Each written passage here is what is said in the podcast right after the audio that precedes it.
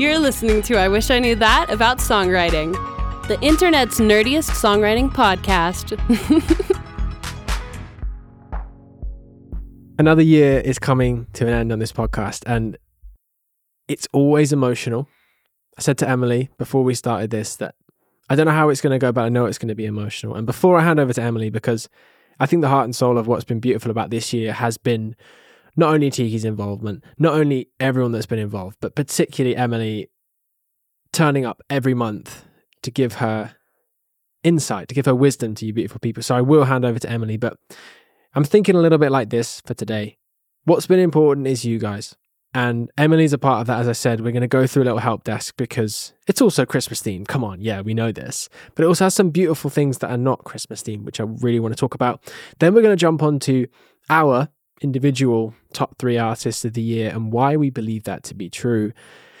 Then I want to talk about what I've learned this year, the things that I wish I knew that I've put together, hopefully in something quite concise. Then I want to talk about you, you listening, the person who's having these sounds come through to them wherever they are, and why you are so important to us and what I hope for next year for you. And things will be changing next year in a, in a beautiful, positive way because of people like Emily, because of people like Tiki, and what you guys have, have charged me and allowed me to do. So that's a bit of the program. It's going to get emotional. It's going to get techie. It's going to get weird. It's going to be exactly what you've signed up for the whole year. This is the end of year show. Welcome, Emily. Take us away with your magic. Thank you for the for the lovely introduction. I appreciate it. And I also appreciate that we have actually a handful of songs that are quite seasonal, thanks to our our one and only Stu Neil instigating that. So appreciate the little bit of the push and momentum because this show, this particular episode, number 12, woo, would not exist uh, in quite the same form if it wasn't for this song being sent to me by Stu Neil and him saying, Hey, have you guys thought about a Christmas episode? And I, it's like, well, I I am now. So we had to. Again, you did it we to just us. had Don't blame to. us. We just had to, do it to him. We just had to do it to him. Honestly, and I'm I'm easy to encourage into the Christmas spirit. This is something that, you know, even though I'm not really religiously Christian as an adult, as a child, I did Christmas recitals every year for a very long time. Uh, you know, so it's something that has become near and dear and nostalgic for me. Um, and and without further ado, let's let's get started talking about some Christmas songs. So, first off, we have "Man in Red" by Stu Neil.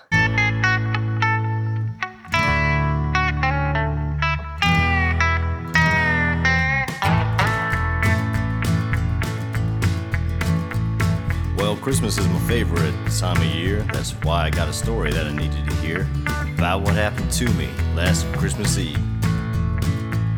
It started off like any Christmas Eve night with wrapping some presents and lighting the lights. But what happened later on, you just won't believe.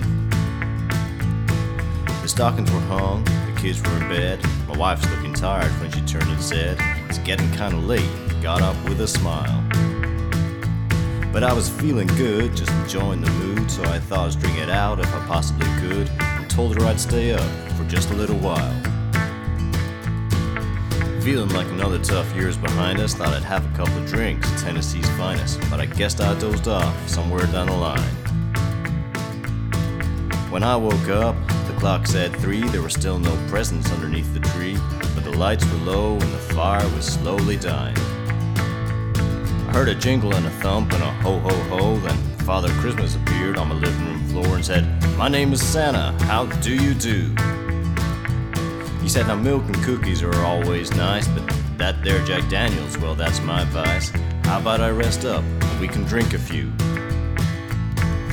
Hanging out with Santa was kinda neat, and he told a lot of jokes that I couldn't repeat, but I swear that he's the finest man to ever live.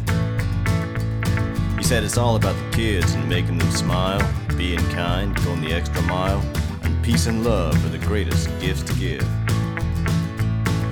It's funny what you learn about old St. Nick when you're hanging out getting trashed. Like when he picks up a guitar and sings little bit, he sounds just like Johnny Cash. He spoke about getting into houses without breaking any laws, told a cute little story about Mrs. Claus, and I still remember every word he said. Then he got up to leave and he dusted off his suit, put on his hat and his big old boots and laughed, I'm Santa Claus and I'm the man in red.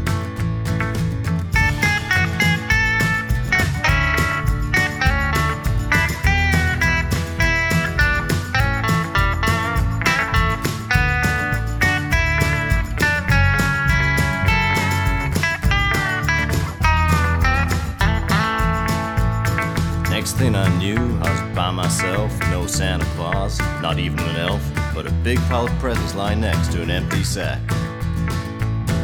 The clock said five, and man alive, the next thing I saw, to my surprise, was two empty glasses and an empty bottle of Jack. Now I know I didn't make this up, because there's no way I got the kids that pup, but it turned out to be a very special Christmas time.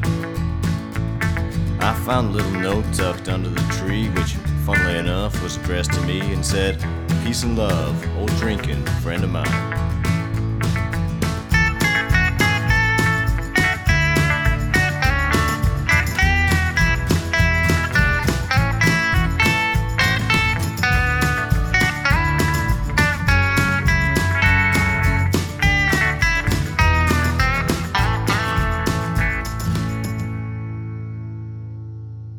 Hey, that was Man in Red by Stu Neil, which just right off the bat, let's talk about my initial reaction to it. This is the funniest thing you've ever written. This is absolutely hilarious. Uh, Johnny Cash style looks good on you. I like how thematically it's a little bit of a reprise of one of my favorite songs of yours, which is you've got the one what was it called? It was a couple of months ago that was um one hell of a team, that song. Yes, I was thinking that as well. Yeah, yeah, yeah. You're you're taking you're taking some kind of um, you know, popular figure and making them into your drinking buddy in a sense.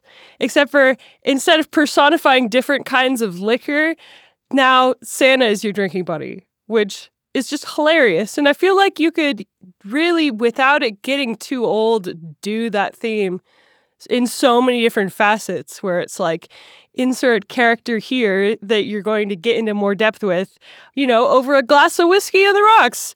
And it's it's awesome. It's hilarious. Um, as I said before. But then there's also something that I want to talk about that you do well, uh, particularly in the first verse, is cliche conversion.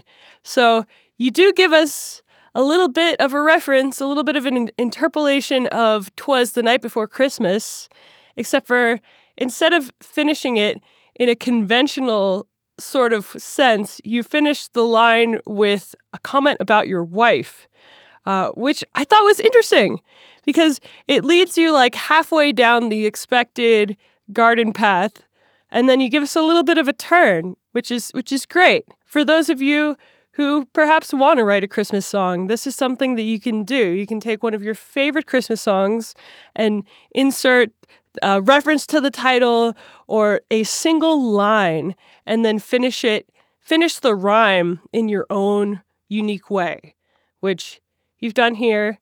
I love it uh, it's it's just it's fun to listen to. I love this. Um, in in addition to having references to classic Christmas, you also have uh, sort of a sonic reference to a boy named Sue throughout, which I almost called it a boy named Stu, um, because because we love you, Stu. Uh, yeah, just it's uh, my favorite line. The the line that got me audibly laughing was that when you told us that Santa uh, said a couple jokes that you couldn't repeat. That was funny. You this this um you know you you're taking something kind of beloved and classic and you're once again subverting this cliche. You're making Santa into a little bit of like a cheekier guy. Uh, which I, I like how you do that, you know, and that's another thing that you can hear a lot in classic uh, Christmas music, like uh, like I saw mommy kissing Santa Claus or uh, Santa Baby.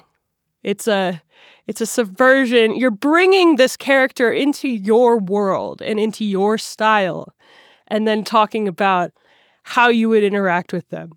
And so I love that you did that. I wanted to th- point that out and throw that out there for anyone who's interested in writing a Christmas song and needs a prompt.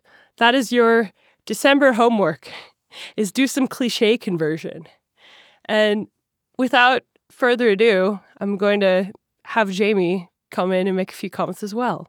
I also love that line about dirty jokes you can't repeat because if you listen to this show, you're going to know that creating mystery and like ethically creating mystery by way of humor, I think is something that's fantastic. And it will come up later when I've got my top three artists. But Emily's locked in on, I think, one of the most practical tools you can have a go at, and it's cliche conversion. But also, even more simply, I was working recently with a young band and they had a lot of cliches in their music and they were about to get rid of them. I was like, no, no, no, no.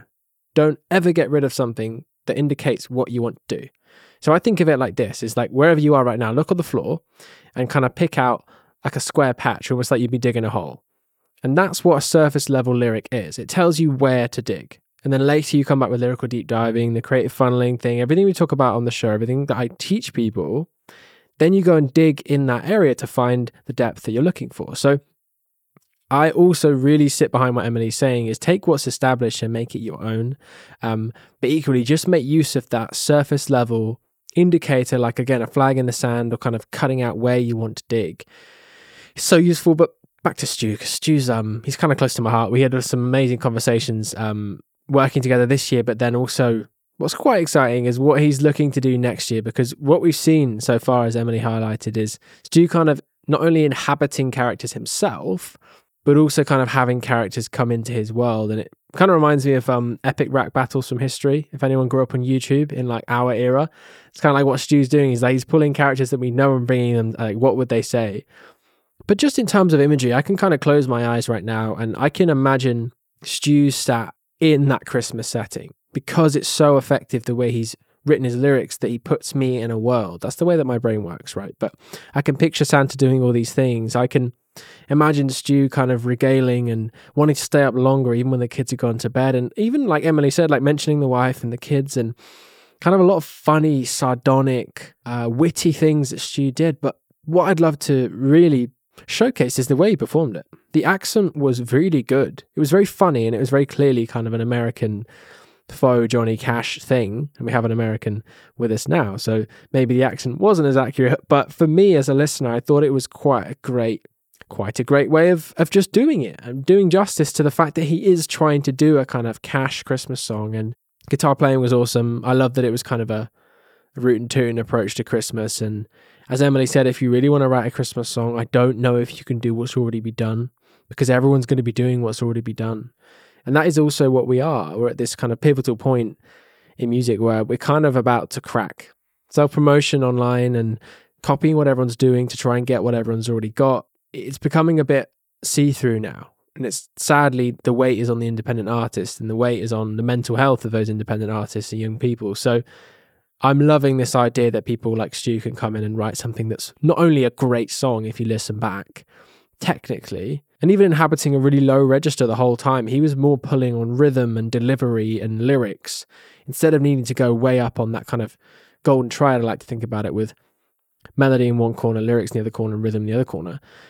He kind of just played with those lyrics and rhythm and stayed, gave us this beautiful kind of jig down low. So overall, I'm a huge fan of this human being, and, and also as well, just be being willing, as we've had a couple of times this year, and in general, um, being willing to send in your songs continuously and to be happy, like I talked about with Philippa, like to be happy, to be upset that you don't like your stuff anymore, or to see the progression. I think that's what makes a successful songwriter, and that's kind of my theme and what I've learned this year as well. But um, Emily's going to take us away with the second one, um, which is also from Stu, so I can talk about how much I I love the dude after. Yeah, okay. Well, before we move on, I can confirm that your accent was seamless. I I actually was really pleased with it. it like I said, you really uh, inhabit that kind of sonic universe really, really well. And I love to see it. And you made me think of another thing, Jamie, when you were talking about the group that you're working with um, and their kind of relationship with cliches, because something that I have very recently uh, realized is that when you're using cliches, um, a lot of times we say, oh, yes, we want to put them in the chorus, and this is something that I've taught, and that's a good tool. But another way to approach cliches that I've realized is to use them as a palate cleanser. So if you have a really, really dense verse, then of course you want to put in some cliches because it gives like the more rational part of your mind time to rest and focus on something more simple.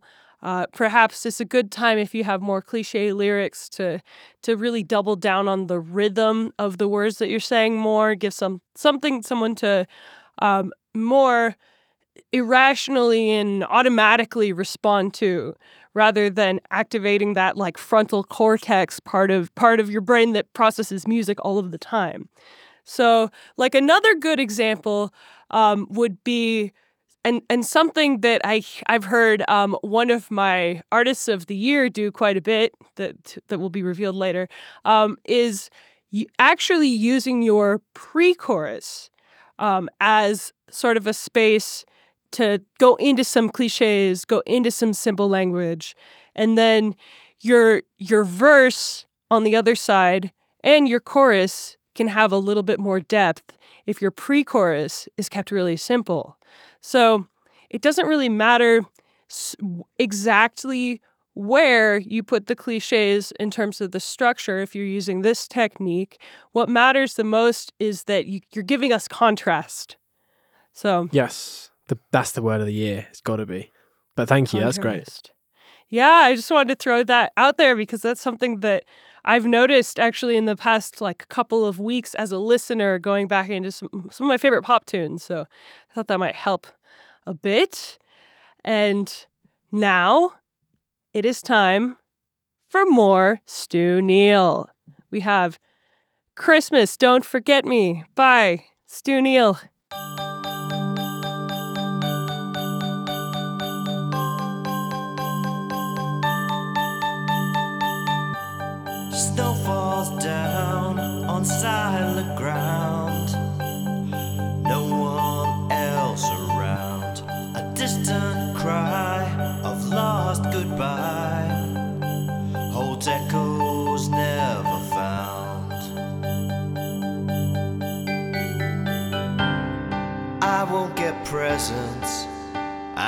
Hang those shining lights.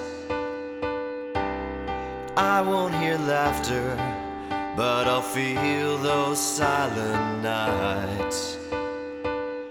Don't need nothing but a memory or distant dreams of family. I hope you have a very happy Christmas.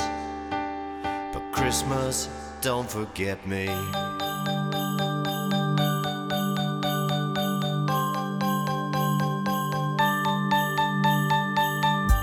A special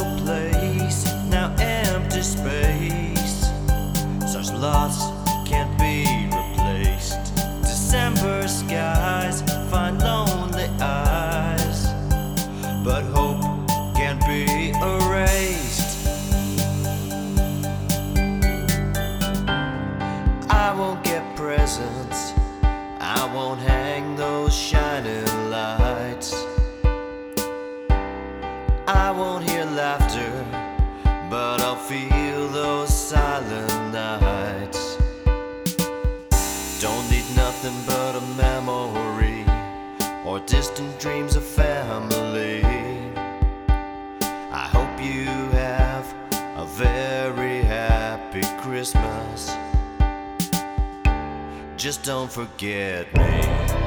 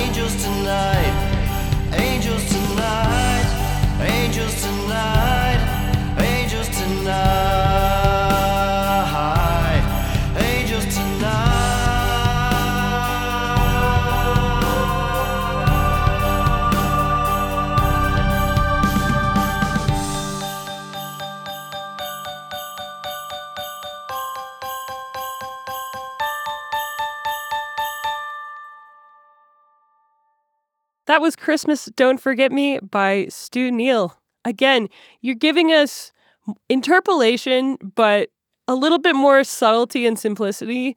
Like you're just giving us the title Silent Night in there uh, instead of giving us a longer line. You're just giving us this quick reference, which which I like. You're there's in the verse especially, you're blasting us with a bunch of quick references, which I appreciate because it is something that is highly evocative to people. We all have a picture of what Christmas looks like in our imagination, and so the, it works. Those those cliches are are cliche for a reason. It's it's evocative. Everybody knows what that looks like.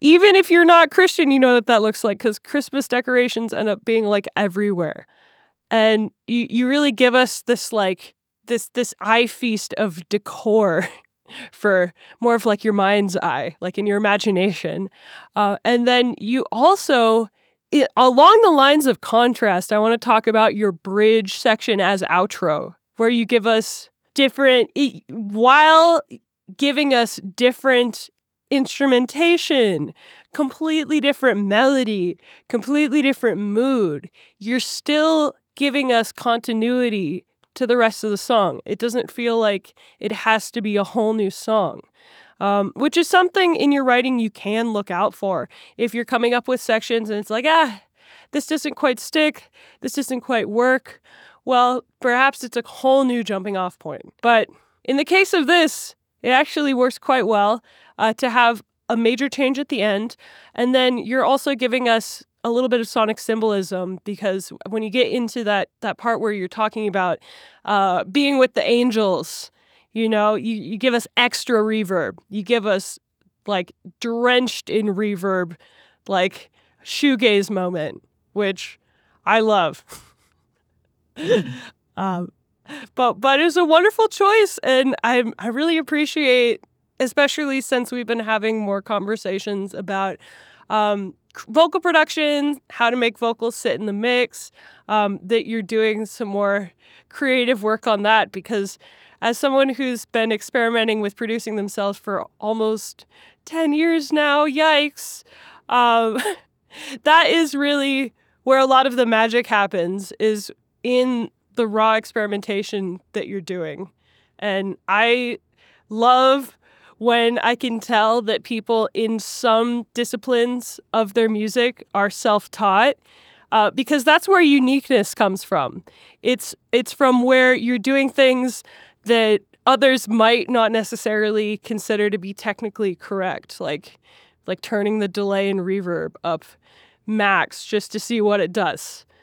I, I, I love that. And and to quote one of my my personal heroes in the industry, uh, Jack Antonoff, the way to make a perfect pop song is to make an imperfect pop song. So Th- there you go. That's it. And I think that school of thought might well serve people going into next year because what's happening is kind of the cracking of what is the perfect pop song. And people are still doing it, but in terms of what Stu's offered here with this song, I want to go somewhere a little bit different because in the nature of the song, it's this gorgeous kind of expected, as Emily said, Christmas song. But this bridge section reminds me of an artist called Moby that I grew up with. And my dad was really into kind of experimental, electronic, different music, sometimes cinematic. And what Stu's done is it just he played it in a session recently that we had, and I couldn't I couldn't put my head around what he'd done. And it's this kind of like hi hat bridge transition song. I was like, what the fuck is this? And then it goes into incredibly touching, dark, slightly morbid spin on Christmas. And then I found out that he's talking about the kind of darker side of Christmas. And I myself have had experience of spending time with people that don't have anywhere to call home and seeing the difficulty of life, particularly around Christmas, um, when you are homeless. And there is death, there is difficulty, there is a need to help people. The cold is a killer. And I don't know why, but Stu and I were on the same page there, and I'd heard that in him. And he had a personal story about how a close friend of his around Christmas last year had lost one of their children. And it's an interesting thing to talk about this because we're going to go there with the next song as well. But songwriting is so much about therapy, it's so much about honesty, it's so much about reflecting what's happening. And if you're not doing that, I don't know if you're really kind of writing in the way that I would hope. And I kind of said this to Emily recently in a session. I said this to another client yesterday. I am failing at my job if people are not writing about things that are meaningful to them. So this is a perfect example of that. And we could probably go more into the, the technical aspects. And I think Emily's already done an incredible job of that. But to me, the reason why this is gorgeous is because Stu has kind of been inhabiting these characters and learning all these skills by way of kind of mimicking. He'd be open with that. But something I challenged Stu with and something I challenge all of you with, and even I spoke to Emily about this really recently, is like, what do you want to leave behind? What do you want to say? And when I spoke to Stu, it was a case of, you've done an amazing job of this so far, but what can we do with that now? Can we really start to tap into things that you want to say, things you find difficult, things that you need servicing for yourself? And I'm realizing that with with any level of artist to have the privilege of working with or coaching or speaking to, again, I would not be able to sleep if I didn't say to them, write the thing that is meaningful to you. And that's the Antonoff way of thinking is write something anti. And Stu's given us these kind of funny, whimsical, pro Christmassy songs. Then he's kind of got given us like a almost like a punky anti Christmas song. And again, something about that was beautiful to me. And and again, the haunting aspect, like Emily pointed out, of that melody coming in at the end of the outro. And I just think it's special. And I would really hope that people can hear that progression and the contrast of the songs he's submitted. And yes, it's Christmas, but also to remember that Christmas is a very difficult time. So if you have the ability, if you have the time to give to others that don't, get all these wonderful, f- happy family environments that we all think of at Christmas, please do so. And I think beautiful music like this is a great reminder. And if anything, it's gratitude that we can sit on this podcast in warm houses with microphones and tech and and even listen to this, you know, listen to this on a piece of equipment that isn't free. And all of us are able to do that and, and love music and and fight for that. So um that was why it was special to work with Stu, but at the same time, sending in songs like that are are really important. So that'll be what I have to say on that. Great tune. Yeah. Yeah, yeah. I, I, I really like the idea that you're you're touching on the uh, the darker side of it because that's what Christmas is if you really look at the traditions and like particularly the the idea of decorating a Christmas tree um, is something that was adopted from the Anglo Saxons and the reason why it's an evergreen is because they don't lose their needles right? They they still stay very lively uh, throughout the colder months. So it's to embody that sort of like evergreen spirit during the darker months.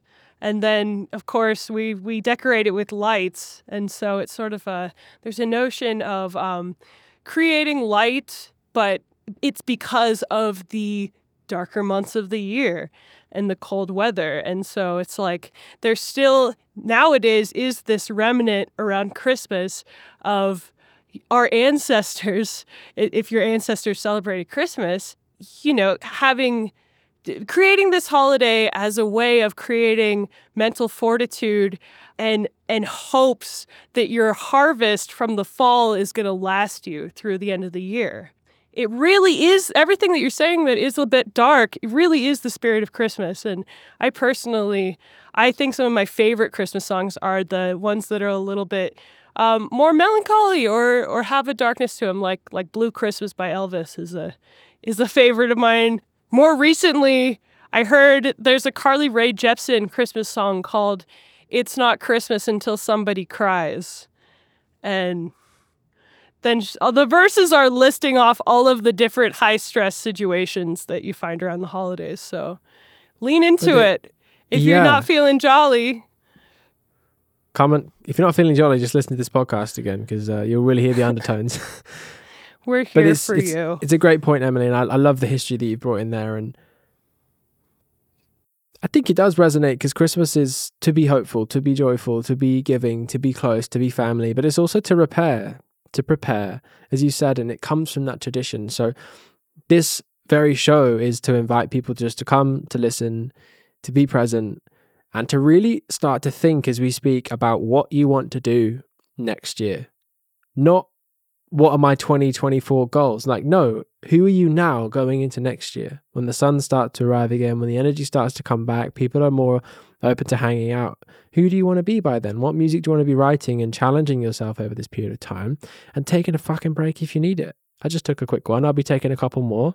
Then I'll be jetting off. getting it done, going out there because of people like you and Emily and everyone part of this. I want to. So it really, really drives me. And we have a really special song, like truly, how do you say it? There's not enough words in the English language to to get away from special. But Emily, what's the next one? Up next, we have You Understand by Birdie Padilla. Yeah, I've been feeling bad, but I don't know how long. Slipped down in the valley way before the song.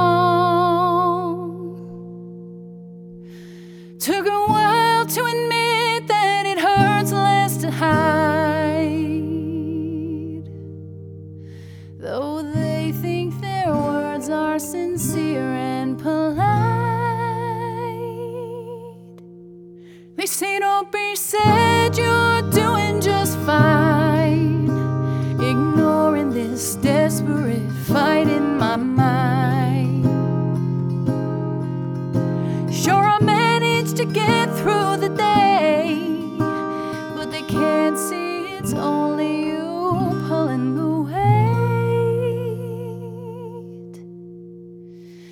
And so I push away when they ask if I have prayed. Did I go outside today? Did I make some lemonade? So I hide my sorrow in your grace.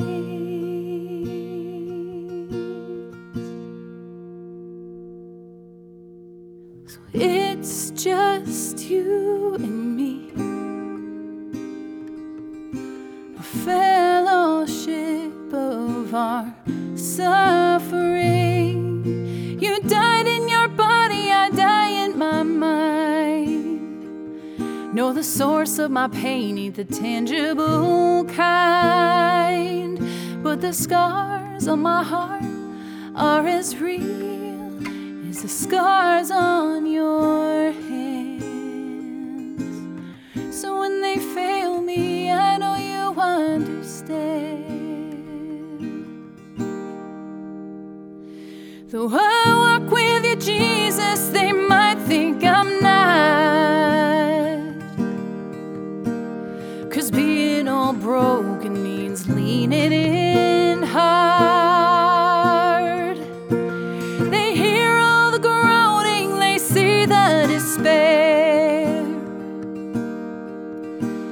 But I know who upholds me. I'm thankful you're there. So you know I push away when they ask if I have prayed. Did I go outside today? Did I make some lemonade? So I hide my sorrow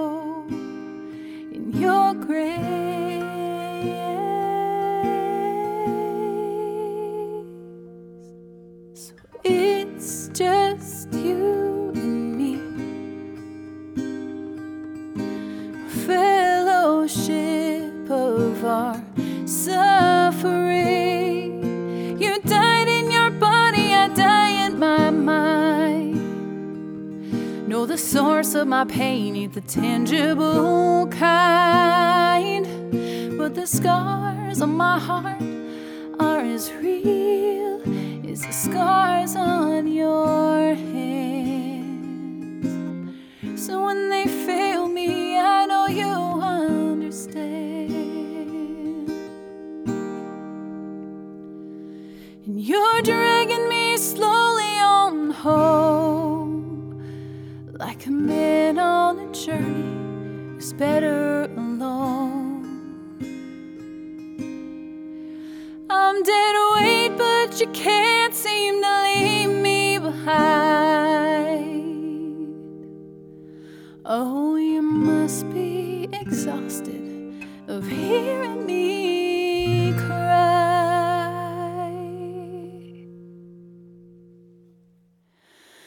But you say, I see your faith. I know how much you've prayed. Yeah, we should go outside today. Heaven's full of lemonade. You know I'm looking forward to that day.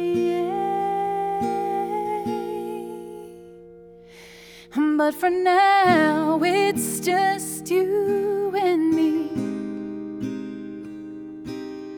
Together in all our suffering. I died in my body, you die in your mind. Your heart is in pain, and I feel it in mine.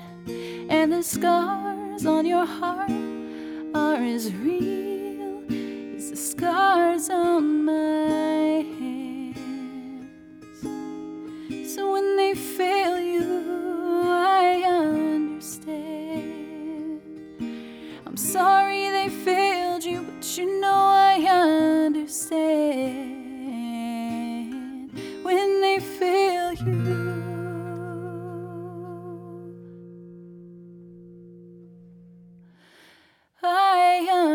Understand.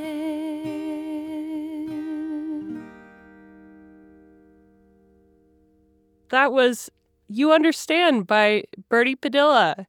And let me tell you, I heard the song for the first time last night. And when it got to the title reveal, I audibly gasped and then involuntarily said, wow, and then had tears streaming down my face. So, this is the reaction that you want to have. And I think a big part of it is your ability to show me and not tell me. Like, honestly, I, I really hope that people who are making contemporary worship music are listening to this because, like, this is really uh, gripping me. And like I said earlier, I'm not practicing Christian, but I love how instead of just taking stories and parables from the Bible that we all know, um, you've taken them and you've gone deeper and you've applied it to your own life. And then you've reflected back to me why Jesus is important to you in a way that I understand. And that's why I cried because it's like, oh wow, that that lyric when they fail me, I know you understand. That that's what got me tearing up Yeah.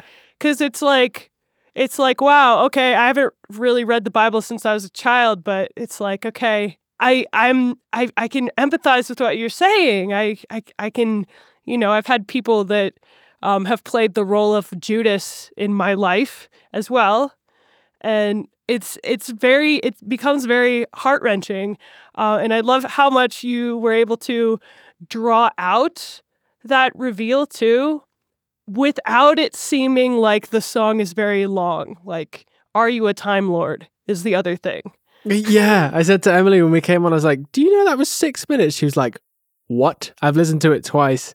How long is it? I was like, I think it's the first song ever I've heard that's six minutes that just, I didn't, I just didn't feel like any time. It's amazing. right? It's it's completely transporting.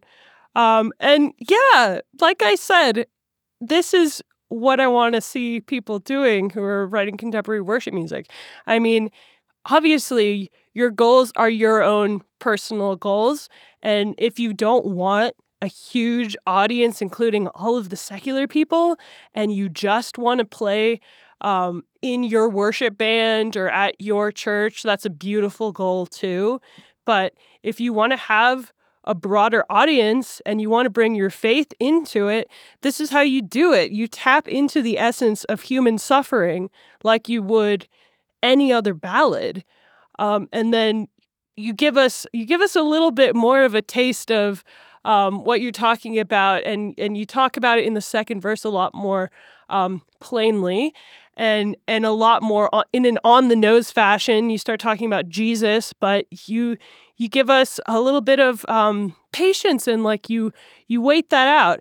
And uh, the the detail that actually gripped me the most is just from the very beginning. First of all, your voice from a technical perspective is just so beautiful.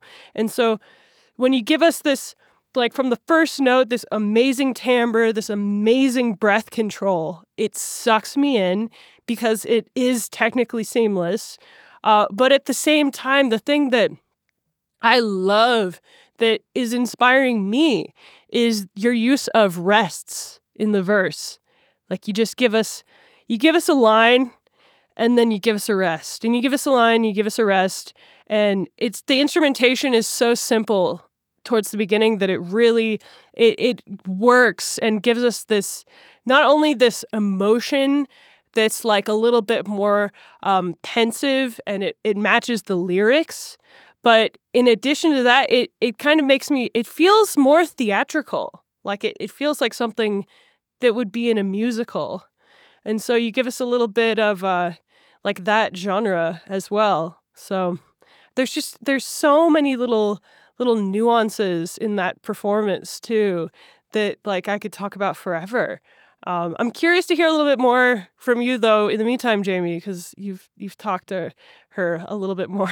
But just hearing you speak about it does such justice to the feelings that I had for it too. So I'm gonna go through the song technically because I think that's what you sent in for. That's what Emily does so well. So that's what you sent in for. But then I do want to talk about her as a human being and the theme that we can all learn from, but I have to be not emotional for a moment because, as Emily said, when I wrote vocals 10 out of 10 because I don't know if you could do a better job than what I heard. And I'm a bit shocked, to be completely honest, because I've sung my whole life and I don't think I've ever managed to capture a performance like that where you just, it's so good, it's effortless. That's the cliche. It's so, so good that you just go, fuck. And I'm even, I was even listening, thinking about the conversation that we had, Carla and I had so Birdie Padilla, she's called Carla. Um, we had recently, and I was going back. I was like, is that the same person that I spoke to that sang that? It's it's kind of a weird thing that happens with music, and so just hauntingly beautiful would be the the most practical way to say it. And what I thought was gorgeous were the questions that she put. She literally put questions again with this kind of effortless timeless songwriting is a technique we have again is like ask questions, but she literally put questions that people from her congregation would ask her. Because I'll tell you the backstory in a moment because it's why I'm passionate about this song. But it was a gorgeous thing is have you prayed today? Have you made lemonade? And it's just fucking genius, like Emily was saying earlier. Like it's the conversion of people saying, like, oh, have you prayed and have you made something good from the bad? But the way that it was delivered was like, how can I make good out of something this bitter, this painful? And like Emily said, when you get to the reveal, it's just, it's heartbreaking, it's heart wrenching. And it's the musical aspect as well. I already said, I noted, but Emily's already kind of touched on that. But fellowship of suffering that you share with with God, with Jesus in in this thing. You're just like, and even I was raised in churches and sang my whole life, and I wouldn't call myself uh, anything, but spirituality is is unavoidable. So hearing it written this way in her language, because that's all we ever do as humans is we have a go in our own language at something we all know to be true. It's just it's just heartbreaking how good it is. And the word that I had to sum it all up was tender just tender because again i'm going to say it again because i don't think it's come through but like that it might be my i mean it's come at the end of the year so i'm probably just emotional and people that know me are a very emotional impulsive person but that might be my favorite song we've had this year because of because of the the, the purity of it. And and the last thing i want to share for context because maybe that didn't make sense for some people but i spoke to carla recently and she shared with me that during i think one of her pregnancies she became so ill that she wasn't sure if either her or the baby would make it. And then when the baby did blessed, blessedly come into this world, then Carla had to take time away because she didn't know if she was going to make it for a really long period of time. And her husband sounds like an absolute superhero. So let's be real about that. But hearing her, it was like a brief Zoom call we had recently, but like hearing her tell her story and then saying, oh, but it's only ever been heard by people at my church or it's got this many streams. And at the time, I was talking about, oh, I'm going to LA, I'm going to work with someone like this, do something like that. And in my head, I was like, who gives a fuck about that? You know, like, I really do care about that. That's the thing. But when you hear someone like Carla, who's probably the most successful songwriter I've ever had the pleasure of having a conversation with, if you think about success being accessing something that's difficult painful, I don't know if there's a more successful songwriter. Like honestly, I think I mean sitting across from Emily, like some of the stuff that Emily touches on is is truly heartwarming. But just while we're here with this song, I think there's such a such an understandable thing that happens whereby you think streams are the quality of the songwriting, but I don't think they're connected often. Um, streams often reflect marketing, whereas when you hear a song like this, that as Emily said, like has some way of negating the rules and laws of time. When I, I promise you, I looked at it, I went, okay, six minutes something. I listened to it, I went, I don't think that's the same file because it glides. And Emily said, with the pace, with the pause, with the beauty, with the silence, and just the heart wrenching delivery of that, like it's art. It doesn't obey the rules of time as everything else does. And I don't think I've even done justice to to what Carla's been through, to what Carla represents. And if you spoke to her, you'd have no idea she'd been through something like that. And she was kind enough to share it, you know, so that was the subject of our conversation. But when I think of the people I might well be lucky enough to work with in the future, or the people I have currently worked with, um, or the people I worked with in the past that may well be notable one day or then, I just don't think anyone's going to touch the level of success that some of my clients have in terms of them accessing things that they fucking care about. So to have this song and it to come here and for Emily to have the same kind of reception as myself, even as Emily is someone who's great at kind of going somewhere that's kind of dark because let's face it, we all go there as creatives, like we have to.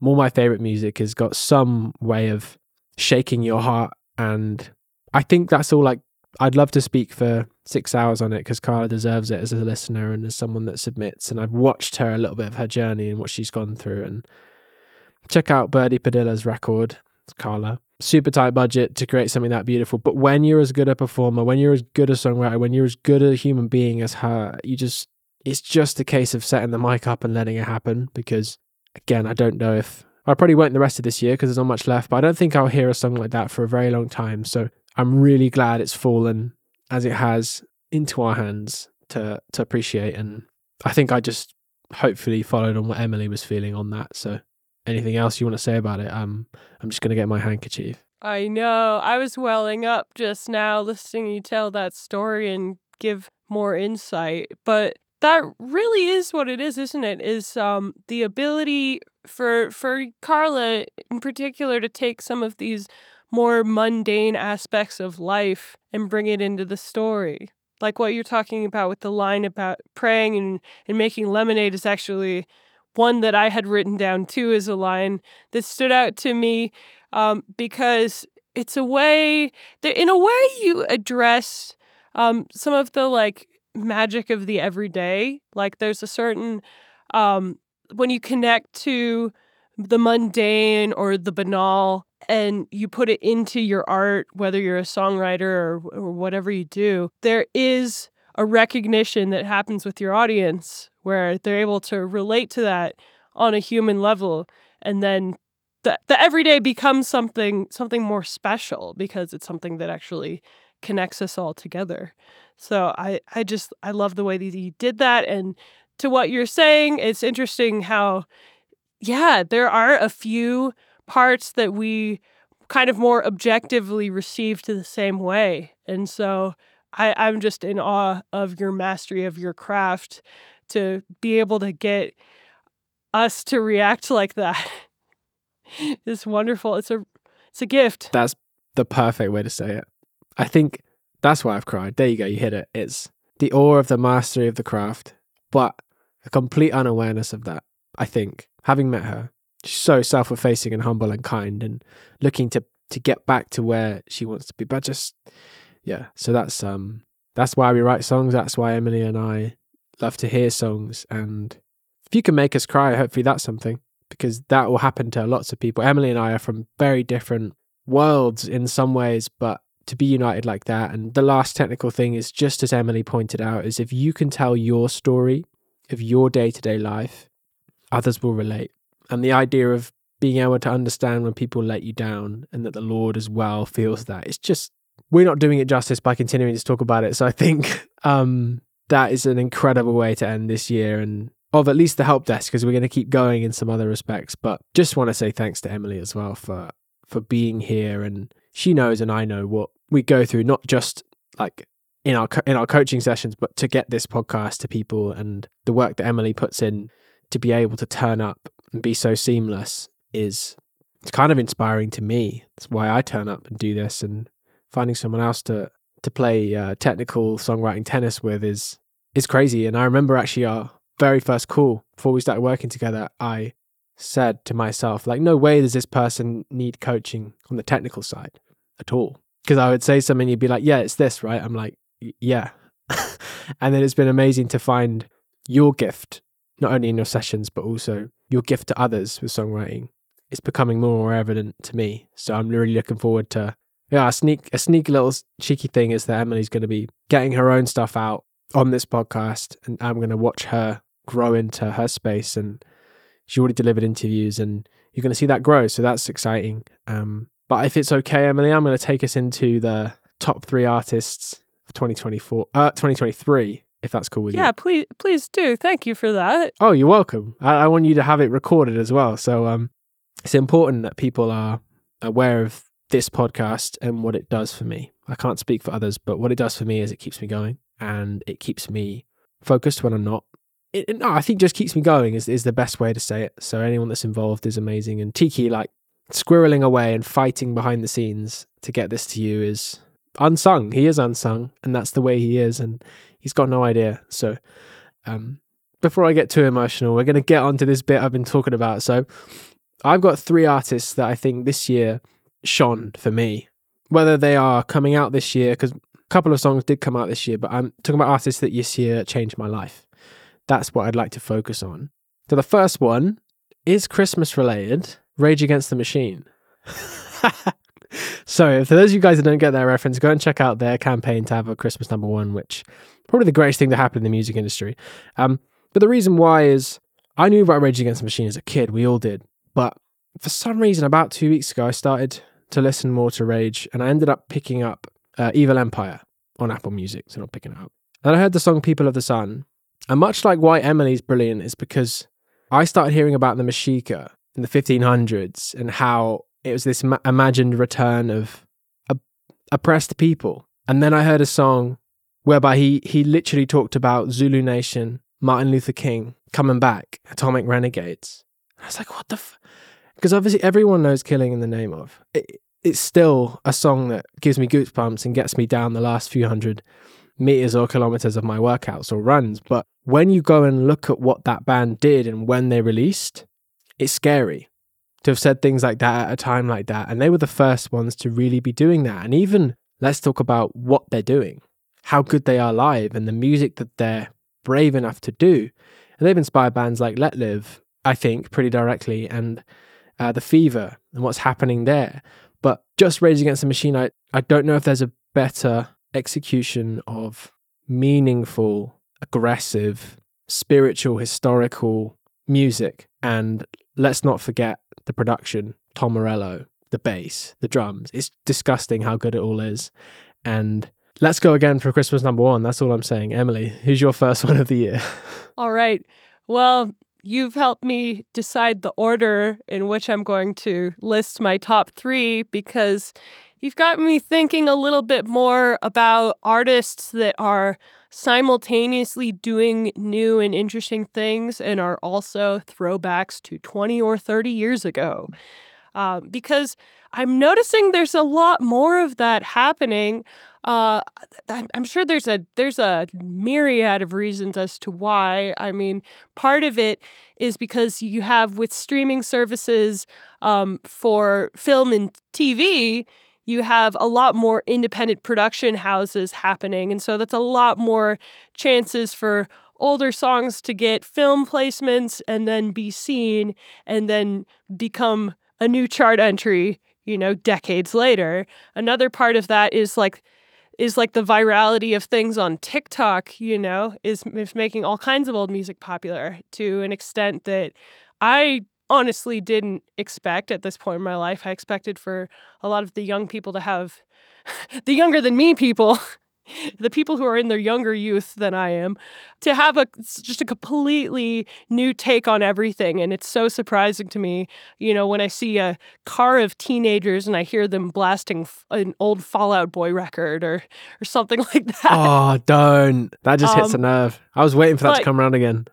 yeah. So the artist for me that personally I am resonating with in terms of their lyrics that's also an older artist that's continuing to make interesting stuff is uh, Foo Fighters. I have gone on such a deep dive into the Foo Fighters this year, who are currently doing an all stadium tour and continuing to make music, aside from already having tons of chart entries from the past like 20 years, 20 plus years.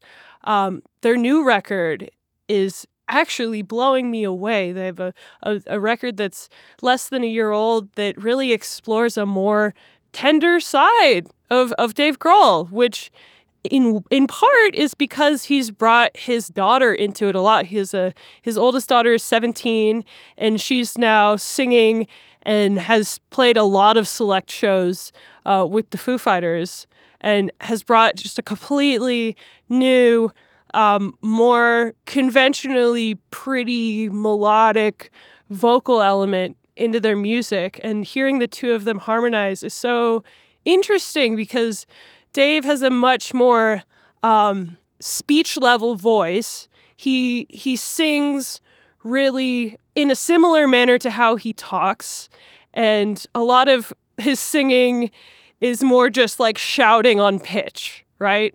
Whereas his daughter is more of a musician's musician and has a lot of different technical dynamics to her voice and a, a bit of a bit of a jazziness but she could be an R&B singer if she wanted to.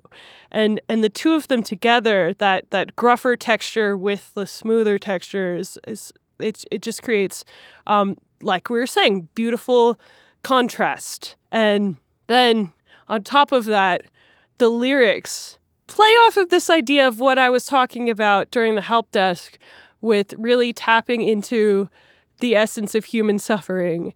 And there's an element of survivalism in all of their lyrics that, that's been really helpful for me in terms of just having more mental fortitude, having more overall resilience. And the one lyric that has been sticking with me a lot from the new album is on a song called The Teacher uh, which is living breath by breath. It's just one line. And and they repeat it a lot. Just living breath by breath. They repeat it a lot, a lot, a lot, and you kind of get into a trance with it. And for me, it's like there's so many That's levels on which I appreciate that. Yeah, that's Like, so not only- real to people. not only is it real, it's a practically useful like reminder. And so it, it becomes mantra. And then also another mark of a good songwriter that I look for is a lot of people can write good couplets, right? You, you can write a good rhyme of two lines. But how often do you come across songs where there's just like one line that's strong enough to stand on its own? That's that line for me. That's beautiful. just That's beautiful. just- you get- sold me on that chills. record now. So I'm It's- like, I'm going to have to. Also, to add to Foo Fighters was when they could have kept doing exactly what they decided to do, but instead they went, "Oh, how do we make it different? How do we make it interesting?" Probably there for for their sakes as well. But Foos, I was not expecting to come out with that, or maybe because you spoke about it recently in a session. But awesome, awesome. And I think I'm gonna have a word to tie together my three artists in some ways, but the second one might well be the pinnacle, and it's one that people might not know, but it's a Belgian artist called Stromae. Stromae, if you're English, which I am.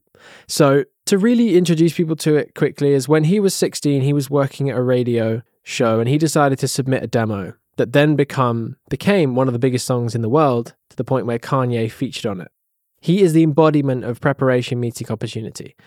But the beautiful thing is I was introduced to Stromae and this gorgeous, thin, half Rwandan Belgian who at the time when I was in France, people couldn't talk about the things he was talking about. He was cross dressing in music videos, talking about absent fathers, because his, his father was shot and killed in the Rwandan genocide. But he still had the sensitivity to come on, again, cross dress, play strange music, do it all in his room, submit it to radio stations.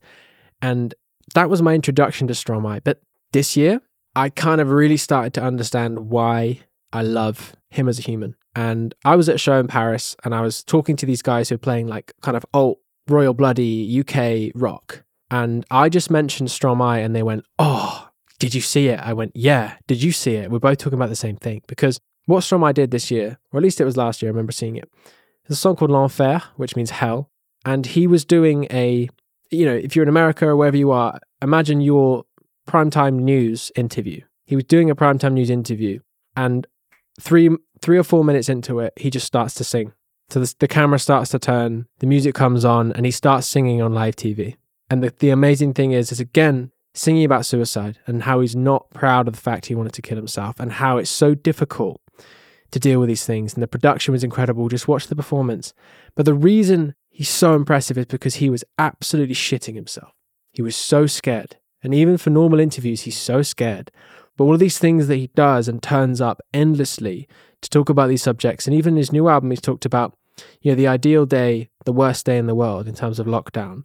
It's just beautifully written. It's also a song about raising a glass to people that have to clean up pubs, clubs, events venues, people that are not doing drugs, people that are just cleaning because they have to feed their kids.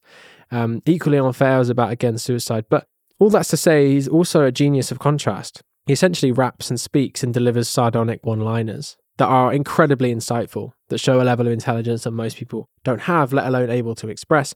But then he uses the music around him, really aggressive production, to fill that space that maybe a traditional singer might have, similar to maybe what you're saying about Dave Grohl's daughter, being able to reach those classic R&B hook contrast spaces.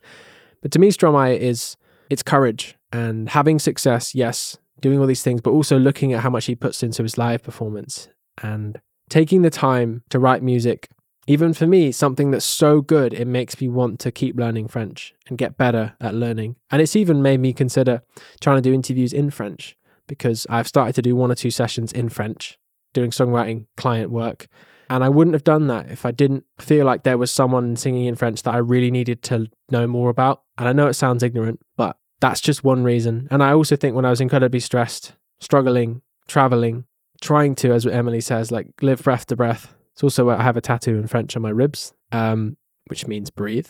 When I was doing all that, I found his music and I found the beauty and again the courage. Like, why not dream big? all these things I've been able to achieve. Um, and he just has these incredible quips on life. So for me, Stromae is, you know, I've been annoying my girlfriend to death about it, but go and check out his recent record. Even if you, especially if you don't speak French, go and listen to the way that's put together because there isn't a better album, I think, uh, possibly any language accepting. So I've missed a bunch for him, but check out that TV performance if you want to see guts. That's my number two. Cool. Yeah. I I will check that out now that it has been sold to me. cool. Yeah, like you were just saying. Uh, all right. So my my number two um, is an artist that I started getting into in 2019. Uh, I, I had heard her before, but in terms of it really speaking to my life, um, I hadn't really sat down and listened to like a full Phoebe Bridgers album until then. Uh, and it was under really really strange circumstances, actually. Um, I or, or no no no, I listened to her a bit in 2019 because she dropped a new record, and then there was another wave of me getting into her uh, that happened in very late 2020. Um, it was actually it was under really hard circumstances, and I think that's why she became someone kind of special to both me and my cousin. Uh, it was interesting. Like just the way that events lined up. Like I during Thanksgiving sort of break as we have here in America of 2020, um, I caught word that one of my friends, while in lockdown, uh, had a drug le- relapse and overdosed and died. And that was tough, like beyond belief. And I had a tattoo session scheduled for the next day and I was I was going back and forth on it. I was like, okay, maybe this will be a good outlet, but maybe this would be really intense. I don't know. And so I showed up. Um, my my artist is my cousin. To clarify, she's a she's a tattoo artist, and um, she tells me like, oh my god, I've been listening to Phoebe Bridgers' first two albums nonstop and do you mind if I play this music while I do work for you? And and so I'm in the middle of grief, in the middle of a tattoo session, um, really contemplating this music uh, for the first time. And the thing that washes over you first is really just um, the vocal stacks and the harmonies and the delicacy of all of that and the amount of breath that she puts into all of that to make everything sound um, so thin thin enough that you can stack those vocals really densely and almost end up with this ethereal cloud of a voice and that's that's something that I've been working on doing a lot in my backing vocals myself. But then it's like the thing that really kept me listening was the lyrics and her, first of all, her ability um, to juxtapose morbidity and comic relief, I think is really interesting to me. Like, there's a lot of different examples of this. Like, I remember there's one song of hers in the first in the first verse that always picks my ear when I hear this line, um, smoke in the car windows up, because it's such a like bleak image, but at the same time, it's so, um, it's absurd because it's like, why would you do that? It's just like, um, there's a humor in that. And then another another lyric of hers that hits that spot for me is in an older, much older song of hers. Um, and and it's supposed to be kind of an unrequited star-crossed love song and and she's like expressing the extremity of her love for someone and the lyric is uh, if you were a waiting room i would never see a doctor. I'd sit here with my first aid kit and bleed. And just the the intensity and the morbidity and also the humor is what really did it for me. Like it's not it's not all completely bleak. Um, the other thing that does it for me is that she really sounds like herself. Like she doesn't sound like comparably like another artist. Like she's taken so much time to craft a, a special blend of, of influences, you know, everything from classic country like Johnny Cash to pop and you know, she's been able to be featured on a variety of different artists' albums, everything from Paul McCartney to the new SZA record. So it's it's a testament to her range and just the amount of time that she's been able to put into the work too. She grew up in Los Angeles, so she has kind of that benefit, but the cool thing for me too is that into this year she's not really doing solo stuff. She's in a trio called boygenius, and they're kind of similar uh, in terms of the vocal harmonies. It's like really going into this americana folky take on pop that's very dark kind of place.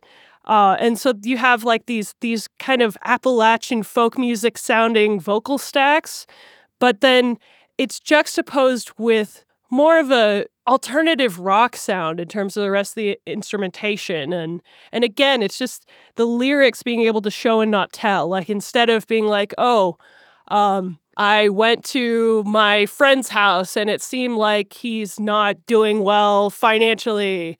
Um, you know, like she's not telling us that.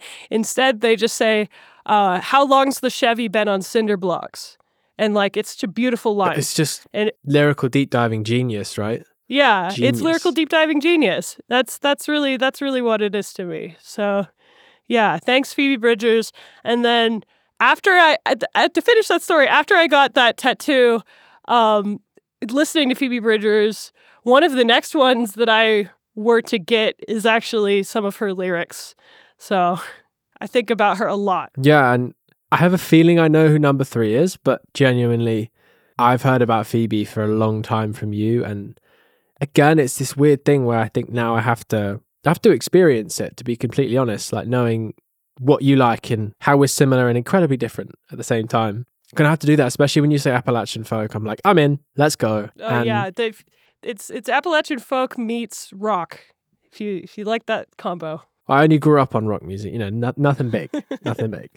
And speaking of Appalachian music, I think again, it'd be pretty easy to guess my number three. So I'm going to keep it short because people have probably been absolutely sick of hearing me talking about him. But Sam Hunt rarely is ever far from my heart, and I realize that's a lot more for holistic reasons of seeing how he's conducted himself as a professional, as a sportsman, as a human, as a writer, and now as a, as a as a parent, as a father, and as a businessman. So it could be really quick, but I think the song Outskirts was the first thing this year that cut me in half because it's everything I wanted and it's everything that I'm trying to build here in France and everything I've been running from in my naivety in my youth of commitment into really putting down roots somewhere that's special, somewhere that recharges me. And when I can drive out here into the woods, shoot my bow and listen to Sam Hunt, it feels like I'm kind of close to the thing that's good for human beings. So Outskirts, again, in terms of a song, it's incredible. I've probably talked about it, but it's just crafted like anything Sam Hunt, um, Zach Crowell, touch is is untouchable in terms of technique. But I think lots of people can do that, but not many people can insert something that through all that technical work still resonates. And that's that's why I play it every time I head out to the outskirts, shoot my bow. And yes, I love running around on planes and trains and cars and superheating the planet like an idiot, you know, because that's who I am in some ways. But coming home, being around what's important, being humbled by that, missing the target, getting felt tip on my hand from my niece, and being told I'm useless by the people that I love is really important. And I think that's something I kind of live vicariously ahead of time through him over his career. And um, came the closest I've talked about super recently, so I won't. But again, seems to say the things that I either I'm going to experience or I feel like I have in some ways. And the dude's incredibly handsome as well. So I'm going to give him that for this year. And I really look forward to the day when myself or Emily and I can say, today's guest is Sam Hunt. It's top five. So he's not number three in order, but again, in terms of courage, to go and do what he's done. And, and again, hybridization. We talked a little bit about this a lot in a way. Two genres that you put together. Elvis did it. Sam Hunt does it. Phoebe Bridgers does it. Rage do it. Stromae is kind of a bit unique of a unicorn. But yeah, those are my three for this year. And I'm kind of feeling excited for next year what Emily and I come up with. So, Emily, who's your third one to round off this one? Woohoo! Okay, my third one, I also wanted to get uh, to it quite briefly because I know that uh, I risk some people shutting this podcast off because my favorite artist, artist of the year absolutely has suffered from a wonderful problem to have called overexposure. Uh, but still, you know, year after year, I am finding more and more nuance in Taylor Swift. Like, I I first got into her during her third album cycle, uh, Speak Now, which is the, the record that she put out that was her kind of proof, uh, really proving herself in the industry because she came up into it so young. And so there's all kinds of you know different biases that and backlash that you have to deal with and whether you're that kind of position and so she took to herself to write an album entirely by herself without any co-writes to really show where her technical skills are from a transparent perspective. And that was Speak Now. That was the first record of hers that I got into. Uh, and now this year it's been re released and re recorded, and it's come out with a bunch of new songs on it. And it's still just like I'm finding more and more nuance in it because the songs that I could relate to when I was in my 20s and she was in her 20s as well. Um, it's it's it's still I still appreciate the technical craft of it, but there are other songs that stand out to me more. Um, and it's it's really it's interesting um, being 32 and listening back to her song that was kind of like sympathy and forgiveness for Kanye West after um, he stole the show from her on the VMA stage. Uh, he was 32 at the time, and so there's a lyric about being 32 and still growing up. And out of the context of the Kanye debacle, that is something that keeps me going is um, thinking of myself as still young and innocent through that song. And like, yeah, I really just find myself coming back to her because she does have a song for every occasion. She has songs that will follow you um, while you're going down your deep, dark night of the soul. Uh, and then she also has her songs that are more uh, the fun and frivolous side of life. It's it's every side of humanity in one artist. There's so much to choose from in terms of her catalog.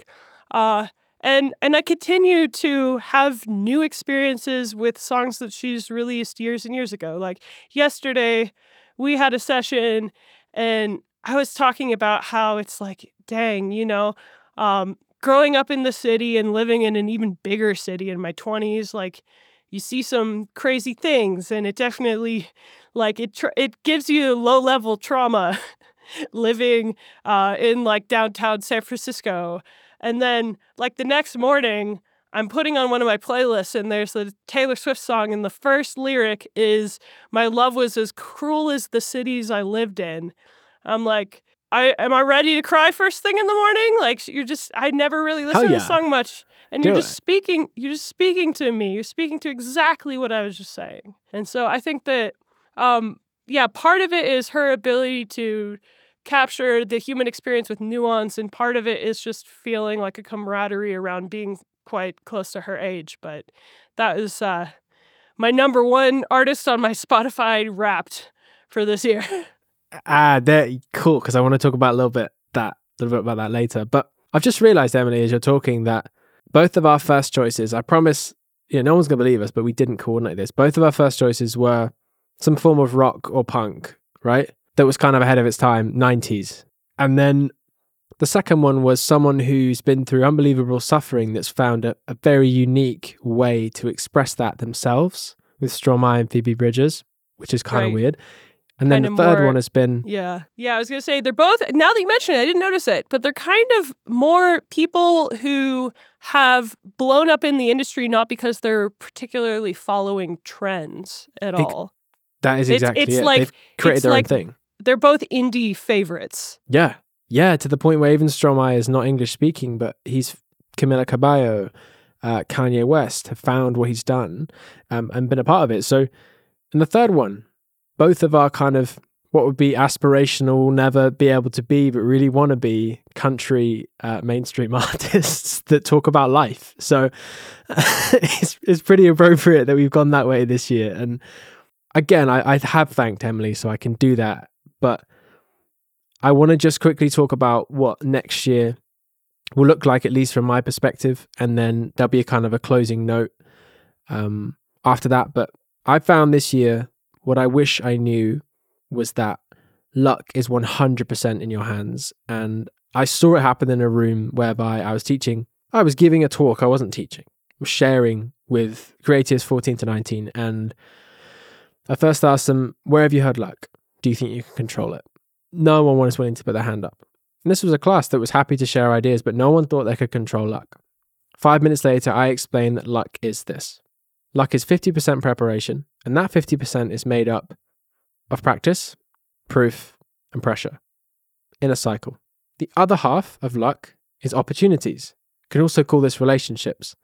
And that, that half of opportunities is made up of personal, professional, digital. Again, in a cycle, in a loop. Just showing them that, maybe two to three minutes later, I started to see these people's minds churning. And some of them smiled, some of them kind of went a bit red, and some just got super excited. They're going, wow, luck is in my hands right now. So that's going to be half of the equation for next year is the idea that luck is in your hands. The other half that is even more poignant, and we touched on pretty much everything that Emily and I talk about, we'll touch on this, but I call it the six things you need to do, think about doing, or having a meaningful interaction with every single day. And they're sunlight, sleep, movement, mindfulness, diet, and relationships. And again, in a 40 minute talk, showing these young human beings that luck is in your hands and this is how you have a sustainable career was probably the single most enjoyable experience I've had this year. And it passed quick. And I was back to normal life, back to doing other things. But that to me is going to dictate where this podcast goes. So if you're not interested in how you can really engineer your creative work into a career, or at least augment whatever you do by way of taking control of things that you previously thought were not in your control, I'm sorry. The podcast is going to be moving this way. But luckily, within that, there is so much technical songwriting. There is this thing called the creative funnel, which I'm going to be talking about more and more and more, which is just an accumulation, amalgamation of everything that Emily and I talk about, everything that I've discovered talking to people on this podcast, and the tools that I use as a coach being put into this framework that's incredibly simple to draw on a whiteboard. And the beauty of it is it's so simple, it's actually embarrassing.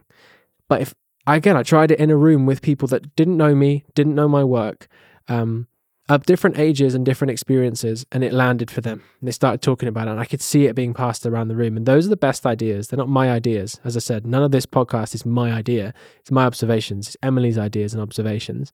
So that's what next year is going to look like in a lot of different ways. It's going to be threaded through all the interviews. It's going to be threaded through what I'm talking about, and contrast, as ever, will be there. The golden triad. These things that I'm seeing are really effective and efficient ways of giving you the tools that you guys need. Because Emily and I had this conversation earlier that the next year of this podcast is all about giving people information that makes people want to stop listening to this podcast and get the hell on with songwriting or get the hell on with writing for other people. So that's how I want to see the new year looking. Emily, how have you felt about this year and what would you love to be moving towards next year? Oh wow. This year this year's about growth and seeing more results in the minutia more so than seeing very large tangible results. This year's been about like subtle shifts, mindset, lifestyle, uh really feeling like I'm more in the driver's seat of my life and I am like shifting mentally to okay, I finally feel like I'm a fully formed individual. but then at the same time, staying very curious. That's been the most important thing to me is making sure that there's always something that really picks my curiosity versus things that pick my worry. Uh and and having that kind of shift and and just just also my my mentality around money is shifting too I, I used to think of it so differently and now i feel like my life has given me so many lessons in terms of um your your wealth is really your health it it really is and like the amount that you put into yourself is uh very determinate of your value. And so now that I feel like I've just I've had all of these experiences, I've accumulated all of this, I I feel like I'm going to be in a position where I'm a lot more ready to um, be open with my findings, and I have a lot that I do want to teach through my experiences and through showing you guys some more of uh, my music, my demos, my process, and also like yeah just continuing to stay open-minded because it is the middle of winter so once i get to once i finally get to 2024 that might even look different. I i just i find that i'm constantly having little micro revelations and subtle shifts and something that one of my good friends shantae um, taught me and told me about many years ago is this idea of the word radical uh, in the context of more of like botany and biology. The word radical means the first initial root that shoots out of a seed. It's nothing, because when we think of the word radical, we think of something grandiose. But by that definition, it is actually that subtle shift that sets a precedent for so many other shifts and then eventually accumulates into a a fully grown organism. So, keeping with that kind of metaphor and mentality as we move into spring is what I'm doing. awesome. As ever, an atypical, thoughtful, practical insight from Emily.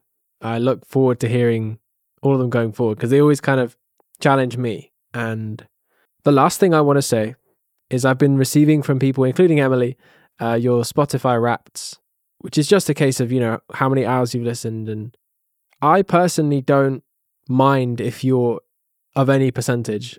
What I feel is humbling is hearing from a couple of people that I'm, I, this is even on there. And that I don't know how to explain it, and it goes to a place that doesn't really work in the verbal part of my brain. So I'm sorry it won't come across, but that really reaches me and I can't express it. And it keeps me wanting to get on that train, get on that plane, get on that call, put down that money. As Emily said, you know, investing in experiences and, and things that are meaningful to me and my growth. And I realize how short life is, how difficult it is, particularly how we all suffer in, in so many different ways. But just having people chatting to each other and watching this Discord community radically, as Emily said, grow. And I hear conversations secondhand now from it. And it's all I ever wanted because I want a space for people to talk to each other. I want a space for people to start to share. And I really look forward to what happens to everyone next year, everything they can bring to their own lives. And I really hope that everyone writes honestly and we all understand that music and songwriting is therapy. It's not like therapy. And I'm really looking forward to having your support and what I can do with it because I'm not going to waste it. And it will mean less time maybe in contact, but you've got people like Emily, you've got people like Tiki, you've got people, the stalwarts who are already in the Discord and the people that are going to be hearing from. But I promise that even if you don't hear from me as much next year, I will be doing the work which you've all inspired me to do. So again, I can't access the meaningful part of that. And for some reason, it's not coming out. So thank you to everyone who has a part share in this podcast being a thing by listening. You make Emily and I able to get up and do this. You make the world a bit brighter and to know that there's people out there like like Carla, like Stu, writing songs of that caliber from just their own goodwill and heart is stunning.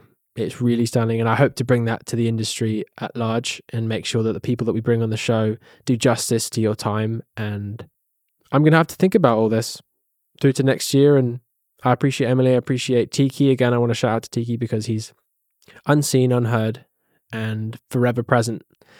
And that's what makes him awesome. So thank you from me. I'll leave the last words for this year, pretty much this year, to Emily. And uh, thank you all. Have an awesome time. Great. Yes, I have some some similar thanks. At at first, uh, I of course first off want to thank everybody who's listening. You guys give this show so much value. We couldn't literally couldn't do it without you because of all of these songs that are being submitted and and it keeps me listening keeps me thinking as my grandmother always used to say helps me stay sharp. And so continuing to do that into next year is something i look forward to. Uh, jamie thanks for teaching me how to make a podcast man. That was not in that was not in my skill set 12 months ago and now here we are a year later. This is the anniversary of this segment so and again thank you to both you jamie and tiki. I i had no idea that two people could be so patient and i hope that i don't test it in the new year. I hope that you do because Tiki and I truly believe in in tests from good people, and I think what Emily's brought to the show is is um, I would say immeasurable, but it's very clear the the reaction that you get when I speak to people, and I think having you is evident as to why that's valuable. So I don't need to say that, but this is us for the year. But we're going to be back really soon after you hear this, so it's more a case of marking this time, saying thank you to the people, and really looking forward to what a 12 month cycle brings to this, to you, to us, to the world. And I really hope it's vital to write songs. I really hope that some people who are kind of going through a phase of needing inspiration again, if this can help you, it's beyond valuable and I won't ever be able to conceive it. So get out there, find the thing that makes you shine. Ikigai, talked about it before. I can't keep going. I have to. I can't. Thanks to everyone. And you'll be hearing from us very, very soon. From me, from Emily, goodbye. We love you. And this is going to keep rolling and it's just going to get better.